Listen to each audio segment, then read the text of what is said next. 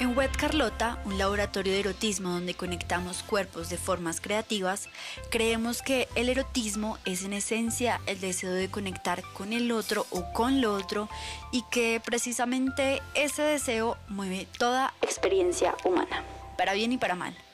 En este podcast queremos regalarte nuevas ideas sobre este precioso fenómeno que es el deseo de conectar a nivel de los cuerpos, de los corazones y de los sagrados. Así que bienvenidos y bienvenidas a este podcast producido por Web Carlota. Hola, hola, bienvenidos a este nuevo episodio. Mi nombre es Carolina Espina, yo soy la creadora de Web Carlota y su host en este podcast El Deseo de Conectar. Entonces, siendo así, sí le doy la bienvenida a Alejandro Espina, ella es mi preciosa hermana mayor. y em, quiero contarles que traje a mi hermana como primera invitada de este podcast porque pues además de que es una persona brillante con la que siempre tengo conversaciones muy profundas y muy nutritivas, Alejandra es la creadora de una empresa que se llama Hilo Cuántico. Es una empresa en la que buscan la razón emocional de cualquier conflicto en tu vida. ¡Wow! Me encanta esa definición. Y lo que logras con encontrar esa razón es iluminarla y que suceda un milagro que es cambiar eh, pues esa forma de ver ese conflicto. Entonces, esa es la forma como yo lo entiendo y también como lo he experimentado a lo largo de pues de tu empresa también porque evidentemente he estado ahí desde el minuto uno o sea yo fui de las que conejillo de indias conejillo de indias totalmente entonces como que así es como lo entiendo ¿está bien? Está súper bien. Yo lo definiría también, no de otras formas diferentes, sino le agregaría, digamos, hay otras dos maneras como yo puedo definirlo.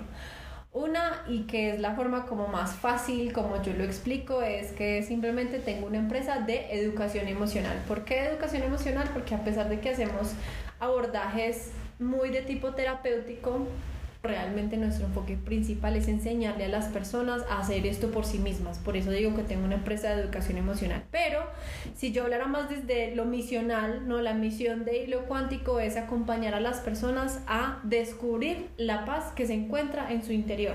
Uh. Y en cada una de esas palabras hay mucho significado. Descubrir implica que algo está cubierto. ¿Por qué? Probablemente por el inconsciente, que es nuestro principal eh, insumo de trabajo en hilo cuántico. Entonces, bueno, como que eso lo podríamos definir de muchas formas, pero así como tú la pones, me encanta. Perfecto. Yo creo que una de las cosas que con la que yo más me conflictué desde el principio de, de hilo cuántico o de que tú aprendieras este método que se llama biodescodificación, aunque en un principio era bioneuroemoción, era que, no sé, lo sentía un poquito como muy adivinatorio. Ok. ¿No?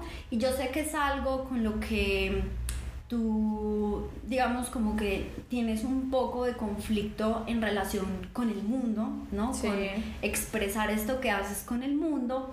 Pero lo más bonito es que a pesar de que yo tenía como este conflicto con esta sensación de que fuera una cosa como medio adivinatoria, medio, medio espiritual, es que eso no me impedía de todas formas que me sirviera para la vida. Ok. Entonces creo que en la medida en la que fuimos no sé, como encontrando cosas en consulta, en la medida en la que fuimos también aprendiendo de ti, o sea, hablo en plural porque al final pues al, eh, estar al lado de ti pues toda la familia como que se ha visto un poco como contaminada en el buen sentido del trabajo que haces, entonces em, siento que a pesar de que tuve ese conflicto en un principio y puede que aún todavía lo tenga, Em, aunque ya también sé mucho más que tiene bastante como de ciencia detrás de lo que haces, eh, igual sigue siendo supremamente iluminador em, y útil no tanto para mi vida, sino yo sé que para mucha otra gente que te consulta, eh, que asiste a tus entrenamientos, porque ella tiene ahorita un entrenamiento en, pues, en su disciplina, ella dicta este entrenamiento, entonces como que Eh, no sé, ha sido un, un camino bastante interesante y de, de todas formas también invito a quienes vayan a escuchar lo que vamos a decir aquí un poco con esa inocencia de que puede que no tengas que creerlo todo, pero escucha. Sí, no, y está muy bien que, que, hayas tenido ese conflicto porque en realidad siento que pues la, la, metodología que principalmente utilizamos, que de hecho no es la única, pero la que principalmente utilizamos, que es la biodescodificación, sí tiene esto y, y especialmente para las personas que no la, con, no la conocen eh, y que están como que por primera vez como entrando en contacto con ella, sí puede tener eh, como esta sensación de me estás adivinando la vida o como que esto qué base científica tiene, ¿no? Y, ahí tiene, y que realmente tiene un componente espiritual muy grande, o sea, casi que yo diría que el componente espiritual de la bioscodificación es más grande que el científico, pero también tiene un componente científico muy importante. Eh, tiene mucho, o sea, realmente se, se, fundamenta tanto en ciencias como en humanidades, como en ciertas corrientes filosóficas. Entonces, es una mezcolanza que realmente es una mezcolanza muy bien engranada, pero claro que genera esa sensación de que, y aparte que estamos trabajando con el inconsciente, entonces tiene mucho de lo simbólico, tiene mucho, mucha parte psicoanalítica, entonces, bueno, es muy fácil que uno pueda tener conflicto con esto, pero, pero sí que es verdad que, que transforma y de hecho con lo último que dijiste, es como que yo le digo mucho a mis, a mis clientes y especialmente a mis estudiantes o a las personas que están en algún evento conmigo por primera vez, o más bien siempre yo les digo, no me crea nada. No me crea absolutamente nada porque no necesitamos más creencias, necesitamos que usted lo verifique a través de la experiencia. Entonces está perfecto que nadie nos crea nada, no necesitamos eso, necesitamos simplemente que de repente si alguna idea le escala, la pasen a través de la experiencia y luego nos cuenten si sirvió, si no sirvió, si transformó, si no transformó. Realmente la biodescodificación se, se trata justamente de cuestionar Fantástico.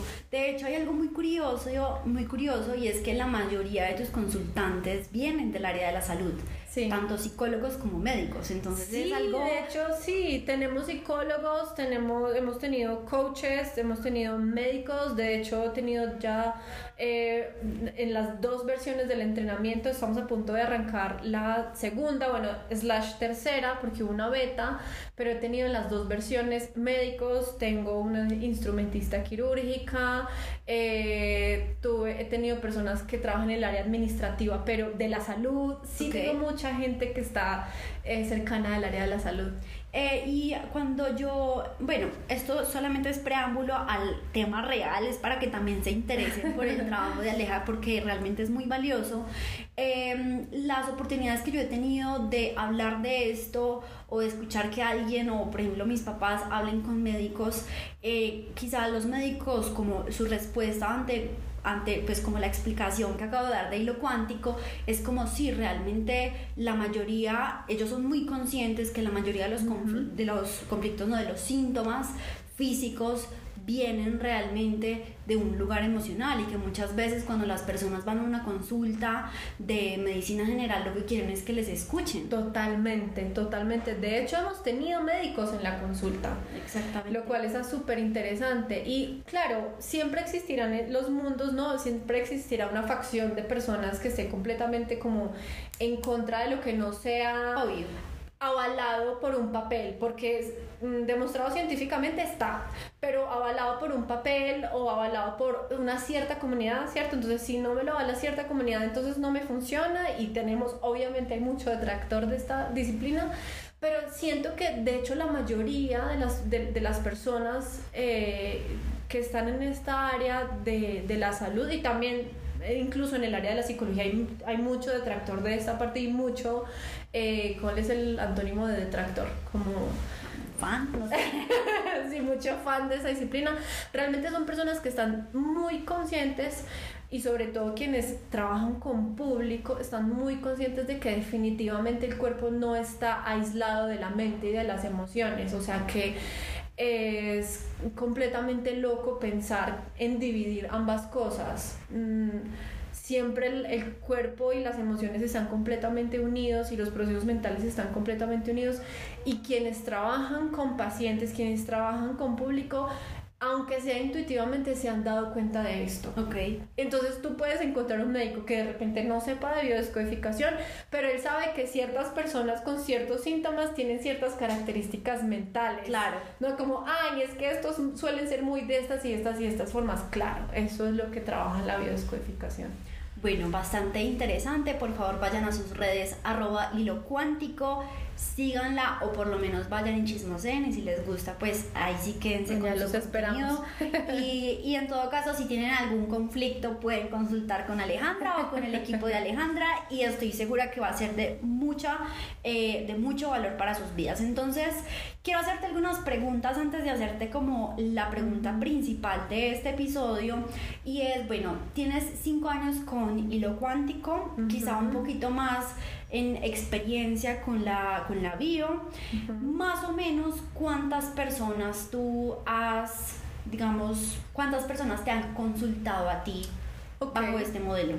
A mí, a mí, a mí, yo creo que alrededor de las casi 400 eh, personas en solamente en, la, en lo que podríamos llamar la consulta individual, ¿no?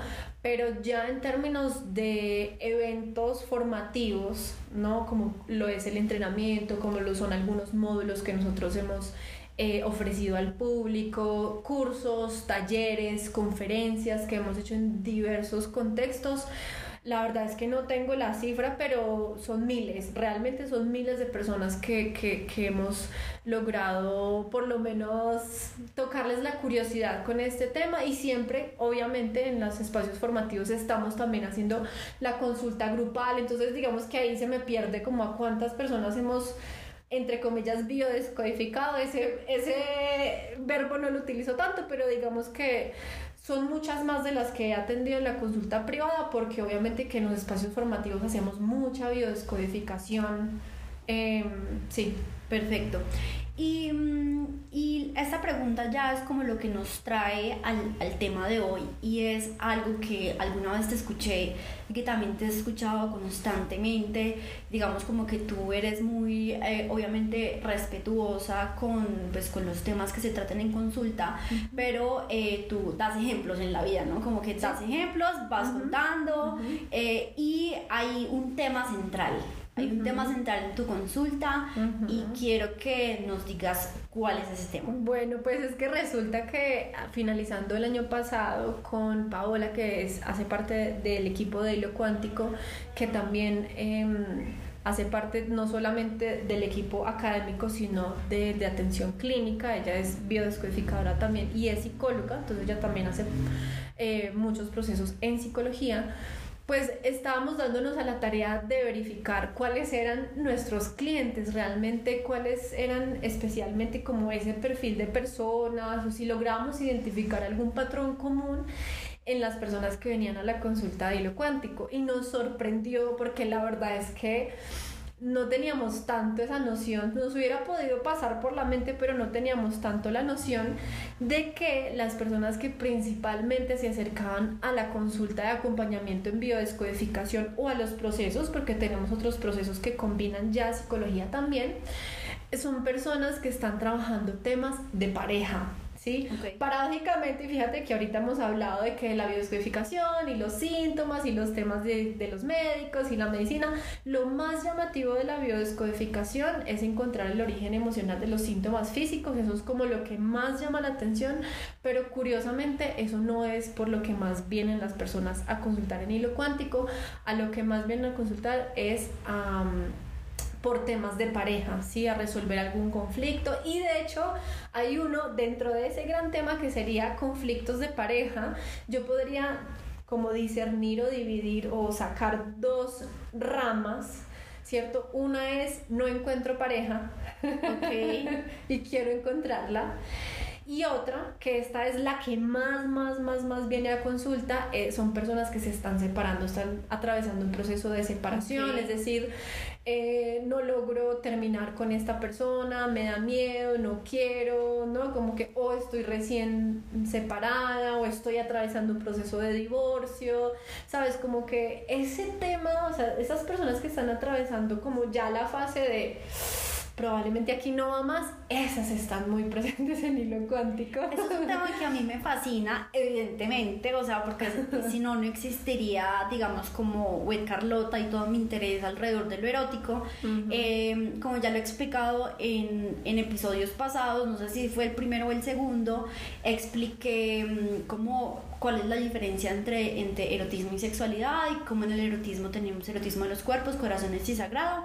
Y con Aleja ya lo estamos hablando naturalmente porque eso es algo que ya también he hablado con mucho, eh, mucho con ella. Entonces como que naturalmente vamos a intentar situar algunas cosas en, en alguno de los tres erotismos.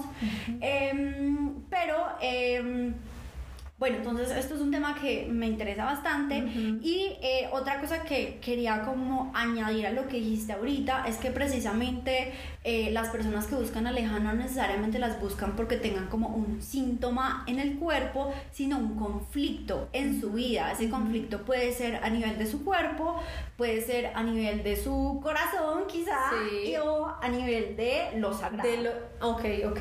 Yo no, quiero poner ahí, ¿qué ibas a decir No, iba a decir que realmente nosotros es que es súper loco, porque, y a mí me encanta esto, pero es súper loco porque nosotros hemos descodificado accidentes incluso. Ahí está. Eso es un conflicto, un conflicto eh, que, que, que, digamos, como que esté sobre el, la mesa de el consultorio de Aleja puede ser, o sea, realmente cualquier cosa. Por ejemplo, eh, bueno, todos los conflictos de pareja que pues ya vamos a tratar, o mi jefe es un hijo de puta, Exacto. o siempre me estafan por un millón de pesos, o siempre, no sé, como que esos son los tipos de conflictos a los que se trae a consulta con Alejandro Espina y el equipo de Hilo, Cuántico. Entonces, qué interesante. Porque... Y aparte que a mí me encanta el tema de pareja. O sea, siento que no es casualidad tampoco porque a mí me ha atravesado el tema de la pareja. Yo siento que yo nací para estar en pareja. Lo cual es muy curioso porque yo siento que yo nací para estar soltera. y eso tampoco es casualidad. Eso tampoco es casualidad porque entre otras también tenemos como alguna historia eh, familiar Em, pues yo no sé si tenga que ver realmente y no lo vamos a, a, detallar mucho, pero sí que hay cosas importantes con respecto a la pareja y a las mujeres, eh, pues como de nuestro clan familiar, entonces como que es bastante interesante, pero bueno, tenemos dos temas que tú, digamos como que dices que son lo que más se consulta en hilo cuántico, que son Em, no encuentro pareja o me estoy separando. Yo sé que hay un proceso muy interesante en tu consulta que es uno de los más importantes, que es la definición del conflicto. Correcto. ¿Cierto? Por eso eh, Aleja puede tener tan claro pues que esto sea así, ¿no? Porque tú llegas a la consulta de Aleja y lo primero que tienes que hacer es definir cuál es tu conflicto puntualmente, o sea, tienes que o sea, el primer ejercicio es definir el conflicto. Sí, porque muchas veces las personas llegan a la consulta y ni siquiera saben cuál es el problema. Claro. Y eso es lo primero que hay que hacer. ¿Cuál es el problema? ¿Por qué estás aquí? ¿No? Es que el problema es que eso oye cosa, no sé, lo que para ti esté siendo un problema puede... Mira, te voy a poner un ejemplo muy sencillo para eh, ilustrar la importancia de la definición del conflicto. Una vez tuve a una mujer en consulta que vino porque quería descodificar un sobrepeso. Ok. Ok, entonces uno diría, ¿un sobrepeso es un problema? Sí o no, depende. Si para ti es un problema o un conflicto, lo podemos descodificar. Si no es un conflicto, pues no habría que descodificarlo, porque vendría a ser un problema, ¿no? Pues resulta que para ella no era un problema, pero para su mamá sí. Ah, ok. Entonces ella vino porque realmente el conflicto tenía que ver más con su relación con su mamá y la obesidad o el sobrepeso más bien en relación a esto. Entonces, más bien trabajamos la relación como mamá, no el sobrepeso. Claro. Sí es. Hay algo, hay algo también que me parece muy, muy interesante en el ejercicio de la definición del conflicto que quisiera que, que nos tomáramos ese tiempo para que lo explicáramos como un poco abuelo de pájaro, porque siento que eso también podría ser una herramienta bastante interesante para la gente. Y es cómo se define un conflicto. Muy bien. Son tres, son dos. son dos formas. Mira, de hecho, nosotros, pues, aprovecho aquí, guiño, guiño, para promocionar mi entrenamiento, dedicamos todo un módulo a, hacer un proceso muy interesante que llamamos inversión de pensamiento, que quizás luego lo hablaremos, pero acompañado con eso, pues lo primero que hay que hacer es definir el conflicto. Y sí que hay diferentes formas, ¿no? Hay como nosotros mm, identificamos como 8 o 10 formas de poder más o menos identificar el conflicto, pero esas 8 o 10 siempre van a derramarse o siempre van a decantar en dos, que es la que yo le enseño a todo el mundo, que es mi herramienta Express, o sea, esto es tip de biodescodificación Express para definir tu conflicto. Listo, son dos formas. Una, está sucediendo algo que yo no quiero que suceda. Y la otra es, yo quisiera que sucediera algo que no está sucediendo. Dos preguntas que orientan la mente a identificar, bueno, en fin de cuentas, cuál, qué es lo que está pasando que yo no quiero que pase o qué es lo que yo quisiera que pasara que no está pasando. En todo caso, eso me va a dar el conflicto interno. Listo. Entonces tenemos no encuentro pareja y o eh, me estoy separando. Me estoy separando, me quiero separar, o, tengo, no me quiero separar y me estoy separando. Sí, ajá, o como que sé, creo, creo que está todavía es más como Mm, mm, sé que como que en el fondo de mí yo sé que esta relación ya no va más, pero me resisto. ok, ok, ok. Me resisto a em, aceptarlo. Que entra en la clasificación de separación para mí, ¿no? Ok, incluso también tú sabes que no puedo superar, sí. supongo. No, claro, estos son como dos de los grandes ejemplos. Claro, en temas de pareja va una cantidad infinita de cosas, o sea. Perfecto. Entonces, siento que em, aquí se tratan dos temas que son fundamentales en, en el fenómeno del lo erótico, que es la continuidad y la discontinuidad y el proceso de pasar del uno al otro. ¿Cierto? Entonces lo explico más claramente. Em, somos seres discontinuos, somos individuos en el mundo buscando la unión con el otro, ¿cierto? Siempre estamos en el deseo de conectar con el otro, ¿cierto? Para sentirnos unidos, básicamente, sentirnos continuos, ¿cierto? ahí, ahí entraría la palabra completos. Cuando tú dices continuo, no, no. Es como, em, de hecho, el, el libro sobre, sobre, el que baso esta idea, eh, o más bien, de donde me robé esta idea, es el erotismo de George Batal, que ya también lo comenté en un episodio anterior. Él hace un ejemplo muy interesante con los seres asexuados para poder explicar el tema de la continuidad y la discontinuidad. Eh, de hecho, en, en, el YouTube de Web Carlota hay una forma en que lo explico con dibujitos que, pues, que ahí lo pueden entender mejor. Pero básicamente lo que él dice, un ser continuo, o sea, como em, un ser discontinuo es una célula, ¿cierto? Una célula, tienes la célula, el núcleo, ¿cierto? Después, un ser discontinuo, ah, perdón, ese es el ser discontinuo, ¿cierto? Buscando sin continuidad. Una continuidad posible es cuando tienes dos núcleos, Sí. ¿Cierto? Pero que están unidos por la membrana porque este se está, se, está empezando a reproducir, ¿cierto? Entonces como que eh, solo hay un núcleo y de repente hay dos núcleos, pero están en la misma membrana, ¿cierto? Ese es un momento de continuidad porque tienes dos núcleos, pero que están digamos, unidos por esta membrana, que en la vida puede ser como un noviazgo, algo así, ¿no? O puede ser incluso, por ejemplo, un acto sexual, el tema del como el erotismo de los cuerpos. Y llega un momento en el que ya este, este, pues como estos dos bichitos, que son dos núcleos, pero que están en la misma membrana, se separan y ya vuelven a ser seres discontinuos. Y pierden su continuidad. Entonces, siempre en este deseo de unirme con el otro, de conectarme con el otro, no en, un, no en un sentido de completarme, porque no es como que me completa, sino que estoy unido con, con otro uno. Ok. ¿Sí me hago entender? Creo como que, pero es simplemente un uno que está deseando conectar con otro uno, ¿cierto? Ok. Esa conexión nunca es permanente. Siempre hay una constante como rompimiento de esa unidad para volver a mi ser discontinuo y volverme a conectar. Okay. No, no, no vamos a profundizar más en esto porque yo sé que se pueden enredar muy fácil. El punto es que este deseo de unión con el otro es uno de tus motivos de consulta, que es quiero una pareja y no encuentro una pareja. Y el miedo de desunión. Y el miedo de desunión, que es uno de los miedos, siento yo, más poderosos que hay en la existencia humana. Porque es como Si yo estoy en función de conectarme con el otro y lo logro por un momento y, y ese momento de unión con el otro es un éxtasis o es un orgasmo, por ejemplo, Ok. yo al momento de desconectarme siento este vacío tan horrible que es volver a ser un ser discontinuo. O sea, piensa que siempre estoy en función de conectarme con el otro.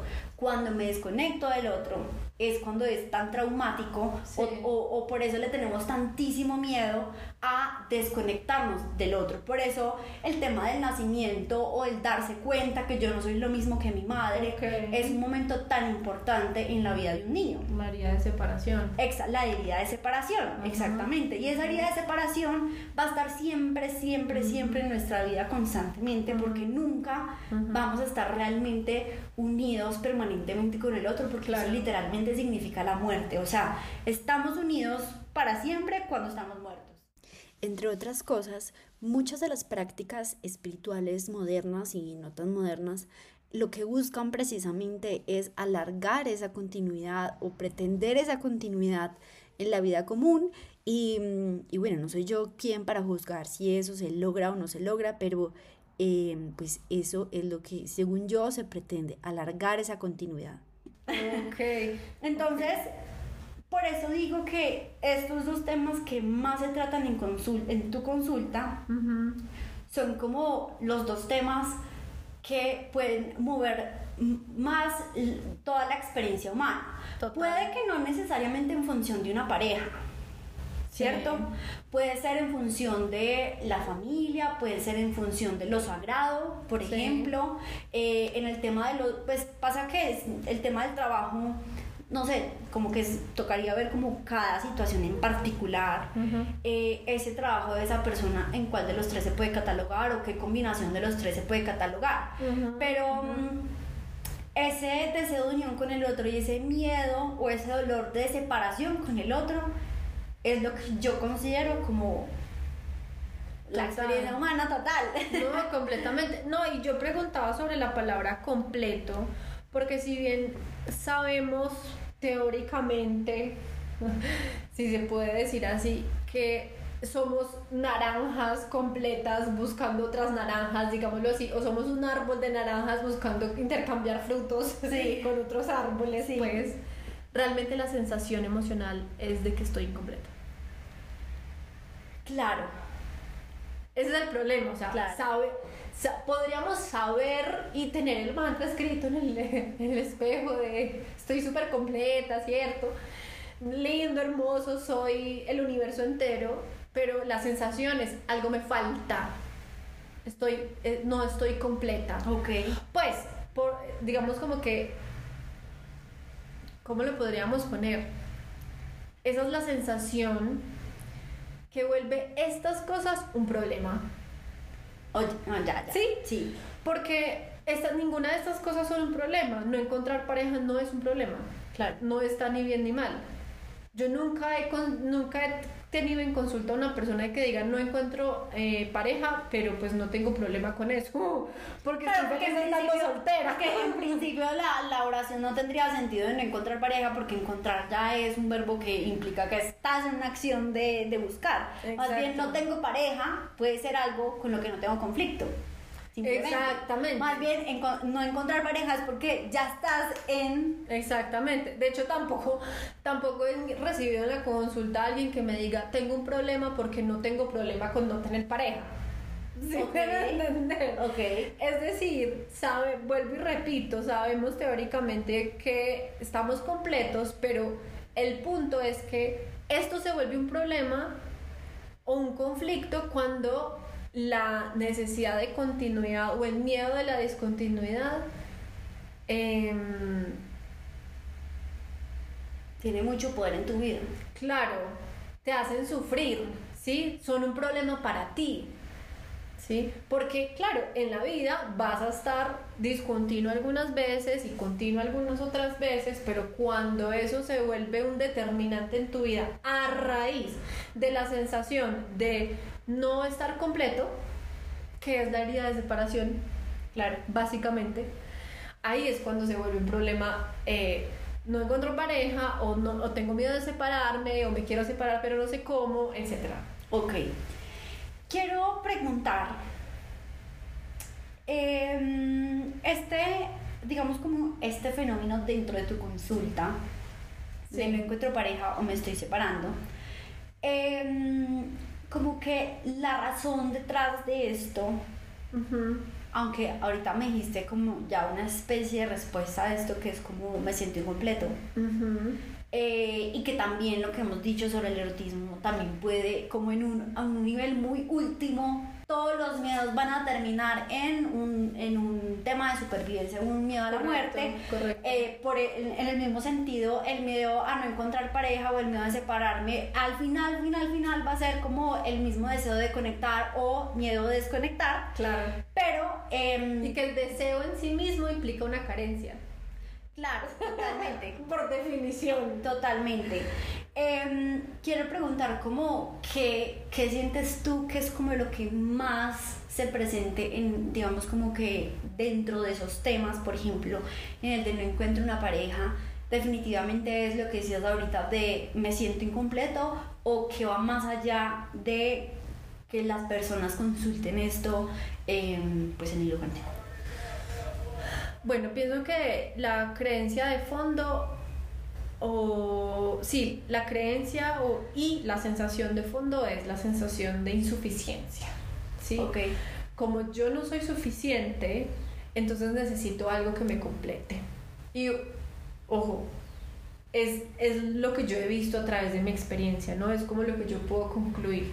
Pueden pasar muchas otras cosas, ¿no? Pero lo que yo he visto es, por un lado es la sensación de como yo no soy suficiente por mí misma o no he logrado descubrir esa suficiencia en mí misma, es una parte. Entonces necesito que un otro me complete, ¿cierto?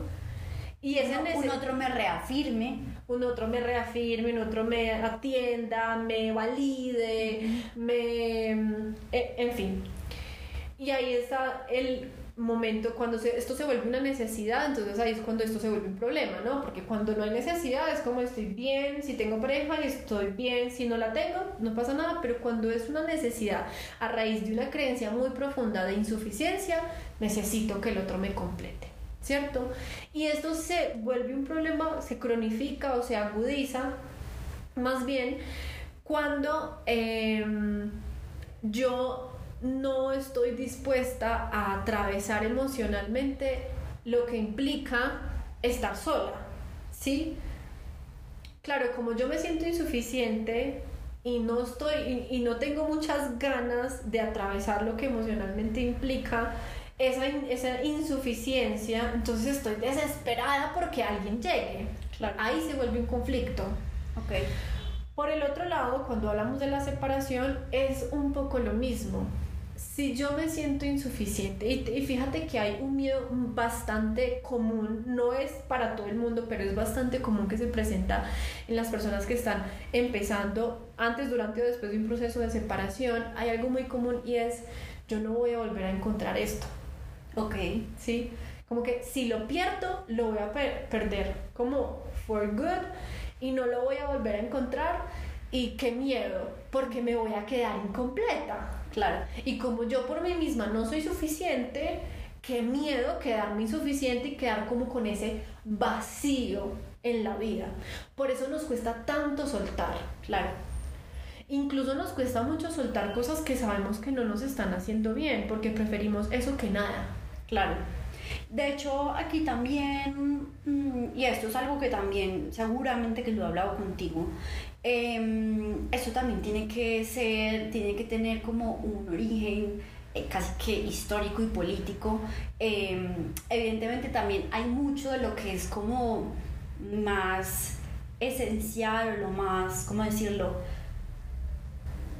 Como lo más biológico de nosotros, pero no, para mí no sería válido desconocer la fuerza política e histórica que tiene, por ejemplo, la idea del amor romántico eh, o de la idea del matrimonio en pues todas nuestras relaciones, ¿no? Porque eh, digamos como que estamos basados en, en, una historia em, de vínculos en la que el centro es el matrimonio y el matrimonio es yo conozco a una persona que esa persona va a ser la persona para el resto de mi vida. Y en el momento en el que con esa persona no funcione, es porque se acabó lo que era para toda la vida. Entonces como que vamos por el mundo, incluso los noviazgos de, de, colegio y las cosas que son como cero, pues como serias entre comillas. Pretendiendo que... Claro,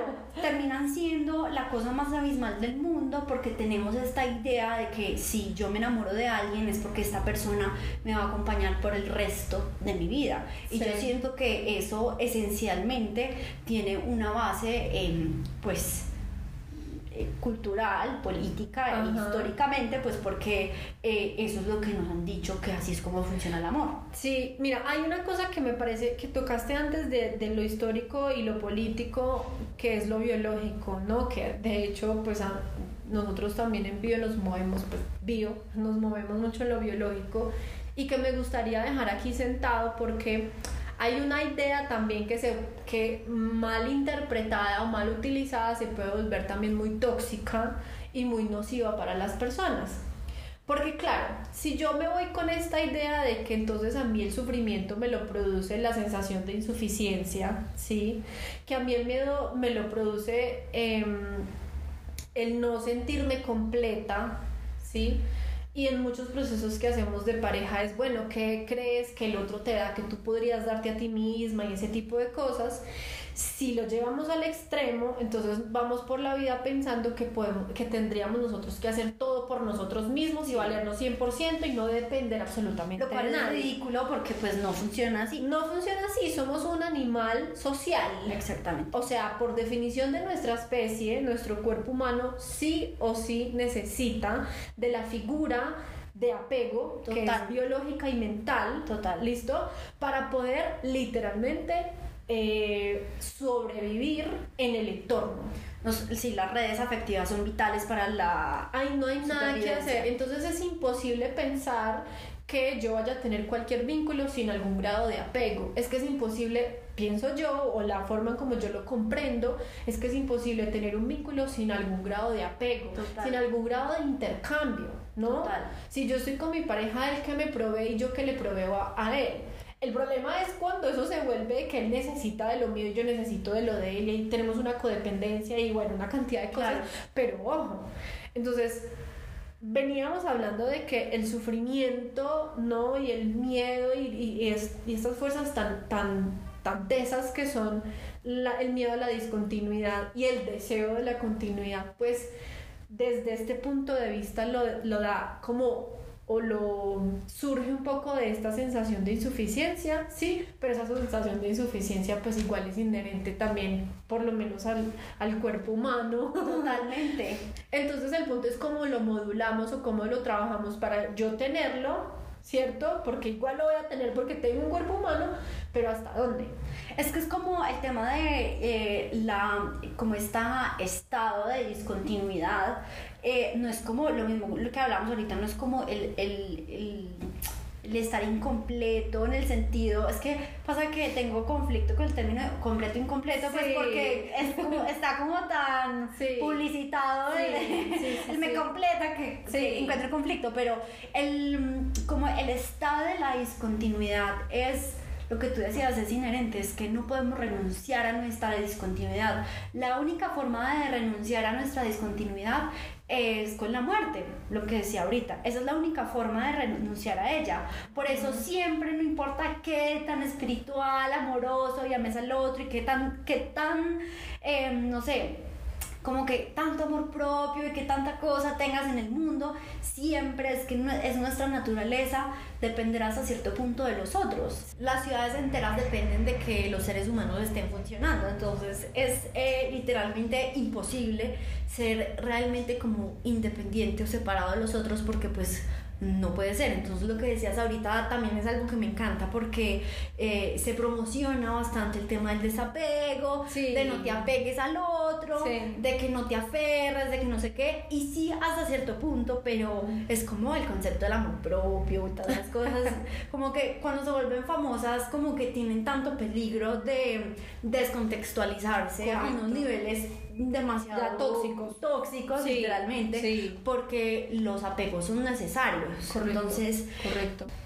quisiera que, que, no sé, como que me dijeras cuál es tu conclusión personal sobre lo que, lo que más o la forma en cómo más se resuelve el conflicto, aunque sabemos que en tu consulta no se resuelven las cosas como tal, lo único que hacemos es como darnos cuenta eh, de la cosa, pero como cuál es esa Pero sí podemos ver evolución. Exactamente, sí, como Sí. ¿qué sientes que sucede después de que la persona toma conciencia de lo que sea que tome conciencia? Porque pueden ser múltiples cosas que estaría Ok. chévere que hicieras algunos ejemplos, porque entre otras cosas, eh, la gente no tiene pareja por muchas razones. Correcto. A mí, por ejemplo, me costó mucho entender que quizá yo no tenía una pareja porque no quería tenerla.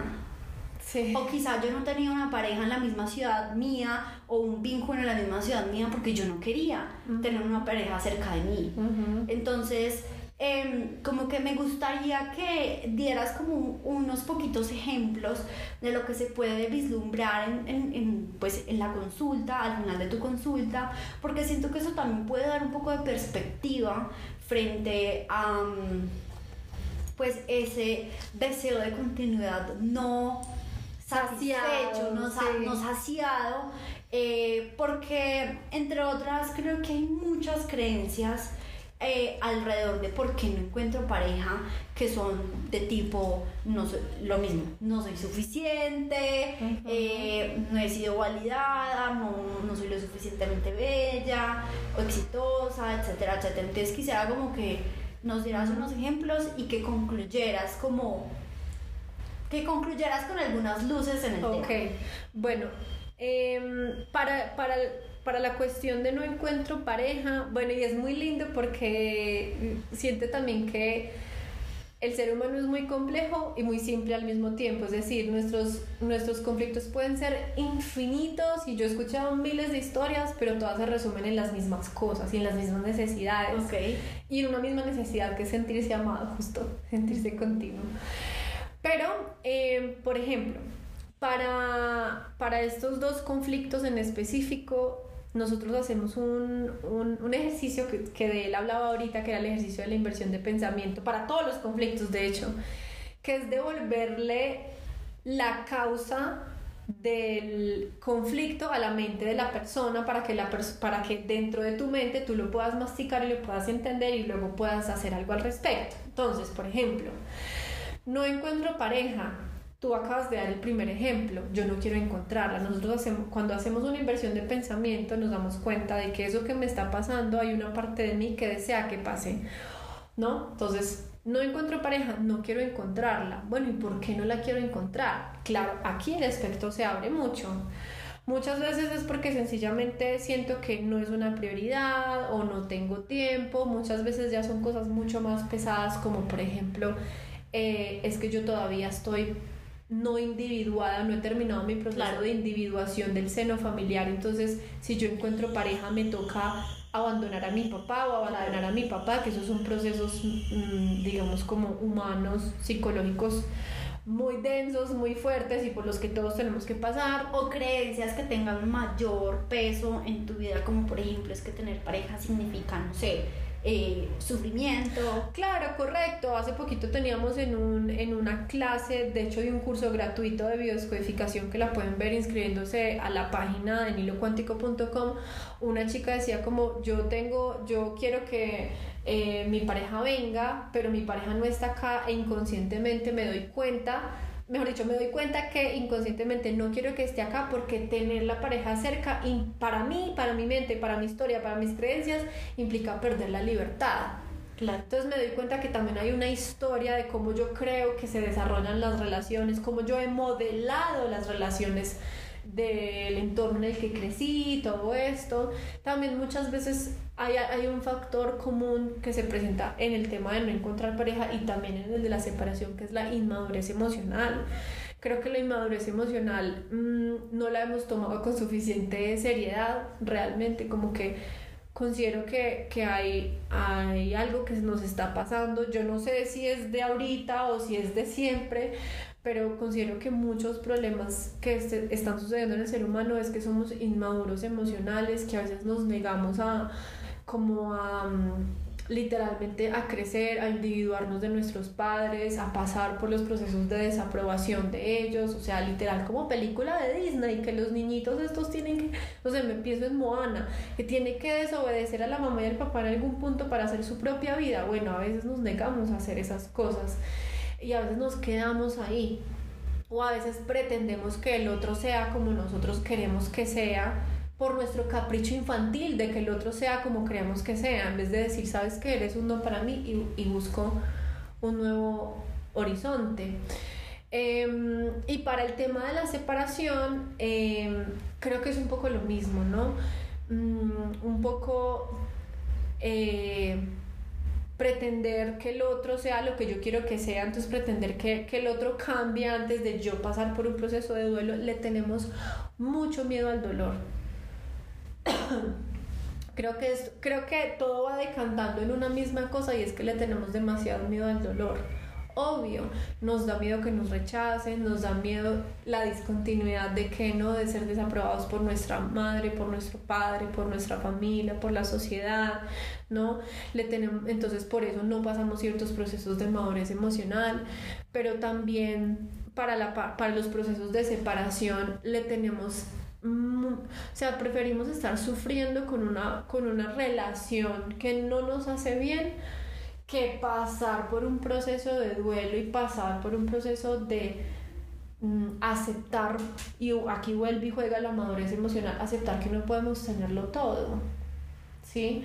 que no podemos tener la relación que queremos con esta persona, porque si yo quiero una relación con una persona que le apueste a la monogamia, pero resulta que este que yo tengo no le apuesta a la monogamia, yo quiero que este le apuesta a la monogamia. Lo estoy pretendiendo cambiar, pero eso es inmadurez, porque estoy pretendiendo tener, como decían mis padres, el pan y el pedazo debajo del brazo. Si yo le apuesto a la monogamia, pero aquel con el que me encontré no le apuesta a eso, ¿qué hago yo pretendiendo que él cambie o ella cambie? Para mí, un gran problema es la inmadurez emocional eh, y, y, la dificultad y el miedo que le tenemos al dolor. Vuelve y juega, preferimos quedarnos en eso que famosamente llaman la zona de confort, que es todo menos confortable, porque la mayoría de las veces la zona de confort ya estás sufriendo ahí, pero prefieres el dolor conocido que el dolor que desconoces. Claro. O prefieres el dolor conocido que uno que crees que, que, se va a repetir del pasado, ¿no? Porque a veces nos da mucho miedo soltar, por ejemplo, historias porque creemos que vamos a vivir, vamos a repetir una misma historia. Entonces es como que prefiero quedarme aquí que repetir una, una tusa, que pereza repetir tusa. Claro. Pero lamentablemente ese miedo al dolor nos hace sufrir todavía más. De hecho, va a sonar muy, muy tonto, pero estaba recordando como eh, la primera frase que tiene Shakira en su, en su canción con Bizarrap, que es como, sorry baby, hace rato debí botar ese gato. es como todo este, o sea, todo este drama que se ha generado, todo este drama y que suele suceder también en nuestras vidas personales, todo el drama que se genera, como que toda una bola de nieve se genera también porque no nos, responsabilidad, no nos responsabilizamos en el momento uno de que nos damos cuenta que esa persona es un no para nosotros. Correcto. Y a eso es un poquito a lo que yo le llamo inmadurez emocional. Y ojo que yo no estoy queriendo darle un tinte de juicio a esto, porque yo he pasado por ahí y sé lo difícil que es eh, soltar una relación, ¿cierto? Pero definitivamente a veces terminamos en unos en un quilombo gigantesco porque no sabemos irnos a tiempo. Uf, puta, no sabemos irnos a tiempo. No sabemos irnos a tiempo porque definitivamente, mira, te voy a poner, te voy a plantear esta, que es a mí quizás de las cosas que más me gusta trabajar en términos de pareja, que es la infidelidad. Yo he estado en, en el contexto de la infidelidad, me ha dolido hasta el alma, pero luego, pues gracias a eso puedo entender ahora qué, qué hay ahí. Y lamentablemente en la infidelidad, cuando uno es víctima de infidelidad, lo que uno se niega a ver es que el primero que fue infiel fue uno, con uno mismo. Yo me acuerdo de una relación, y tú sabes de cuál te hablo, que esa relación terminó en infidelidad y yo creo que más de las que yo incluso puedo saber, y menos mal, no quiero tampoco saber, pero yo sí sé, tengo perfectamente claro cuál fue el momento uno en el que yo, por el desespero y por el miedo a la discontinuidad, elegí ignorar eso que era una bandera roja para mí y eso que era que esa persona fuera un no para mí. Debido al miedo a la discontinuidad debido al miedo a em, miedo a la discontinuidad y debido a la sensación de insuficiencia o la sensación de estar incompleto. Entonces, como necesito que el otro me complete, pues acepto cualquier cosa que llegue a mi vida y no me sé ir a tiempo. Y cuando yo no me sé ir a tiempo, no sé decir que no a tiempo, esa es la semilla, esa es la infidelidad que tú plantas en esa relación. Que tú la plantas y luego eres víctima supuestamente de una infidelidad, pero eso no es sino reflejo de algo que tú plantaste antes. Pero ¿de dónde proviene eso? Vuelve y juega, de la incapacidad. Em, primero de la inmadurez emocional de saber que no podemos tenerlo todo. Yo quiero tener una relación linda, quiero tener un amor bonito, quiero tener, entre comillas, no, quiero tener estas cosas. Bueno, ¿qué es lo que yo tengo que poner en eso y qué es lo que yo tengo que soltar de esto? Y qué es lo que esto emocionalmente implica para mí. Si tú quieres encontrarte con la persona con estas y estas características, pues tienes que saber que vas a tener que decir muchas veces que no. Claro, y no solo eso, sino tener, es como lo que decíamos eh, pues hace algunos días con respecto al dinero, con respecto al trabajo, em, pues lo que tú quieres en tu vida, o sea, tu, tu sueño, o sea, tu, tu, ese ser que tú quieres ser, eh, implica también no sé si unos sacrificios, esa no sería la palabra, sino más bien como que implica unos cambios en ti que eh, pues te puedan hacer apto para esas cosas. Yo quiero un amor bonito, eh, quiero una relación, no sé, respetuosa, expansiva, libre, independiente, pero realmente yo soy capaz, por ejemplo, de expresar mis necesidades, de establecer los límites donde debo establecerlos, de respetar los límites del otro. Soy capaz, por ejemplo, de sé cuál es mi lenguaje del amor sé cuál es el lenguaje del amor del otro, si lo hablamos en términos del lenguaje del amor, si lo hablamos en términos de, eh, de límites, de, o sea, de una cantidad de cosas que es como desde hace algún tiempo yo estoy, em, digamos, como que yendo con una psicóloga que está, digamos, como enfocada un poco en las relaciones, digamos, no sé, eh, no monógamas, pues no monógamas no, es como una palabra muy corta para decirlo, pero es como en relaciones diferentes a las normales, a las monógamas. Y una de las cosas de las que de verdad me doy cuenta con, con, este tipo, no solamente con la terapia que he hecho con ella, sino con toda la información que he intentado consumir al respecto, es que las relaciones son unos, unos aparatos tecnológicos muy sofisticados con una persona con más es todavía más complejo, mucho más difícil, requieres mucha más tecnología blanda. Em, que a veces no nos damos cuenta que requerimos construir eso no solamente en relación con en relación con las relaciones de pareja, sino también con todo tipo de relaciones, ¿no? Como con nuestras relaciones laborales, con nuestras relaciones familiares, todavía más. Hay una cantidad de tecnología que tenemos que construir, que no todo el mundo tiene el privilegio de, de acceder a la información, acceder a, pues, a cosas como tu consulta, a, a terapia, psicología, una cantidad de cosas pero que se requieren para poder tener ese tipo de relación que uno quiere, como que en el fondo no nos estamos dando cuenta que le estamos pidiendo, eh, usando la analogía que no amo, pero que me parece muy útil de Shakira, le estamos pidiendo Ferraris a la vida, cuando no sabemos ni manejar. Eh, correcto, No sabemos ni correcto. puta meter la llave en el huequito de la llave. Total. Literalmente. Entonces, em, siento que qué pena por el ruido que estamos teniendo en este momento. Ojalá que nos esté escuchando mucho en el micro. Ojalá que nos escuche mucho, pero siento que, em, bueno, creo que fue una conversación bastante nutrida, no, desde el inicio yo le decía a Aleja como, ella me dijo como no sé si tengo la respuesta como a la pregunta de por qué eso es lo más consultado, pero yo le dije, no, pues no sé, lo vamos creando, como que no pretendemos como dar conclusiones eh, con, con esta conversación, pero sí darte nuevas ideas, nuevas preguntas también alrededor del erotismo de los cuerpos, probablemente también de los corazones, de lo sagrado.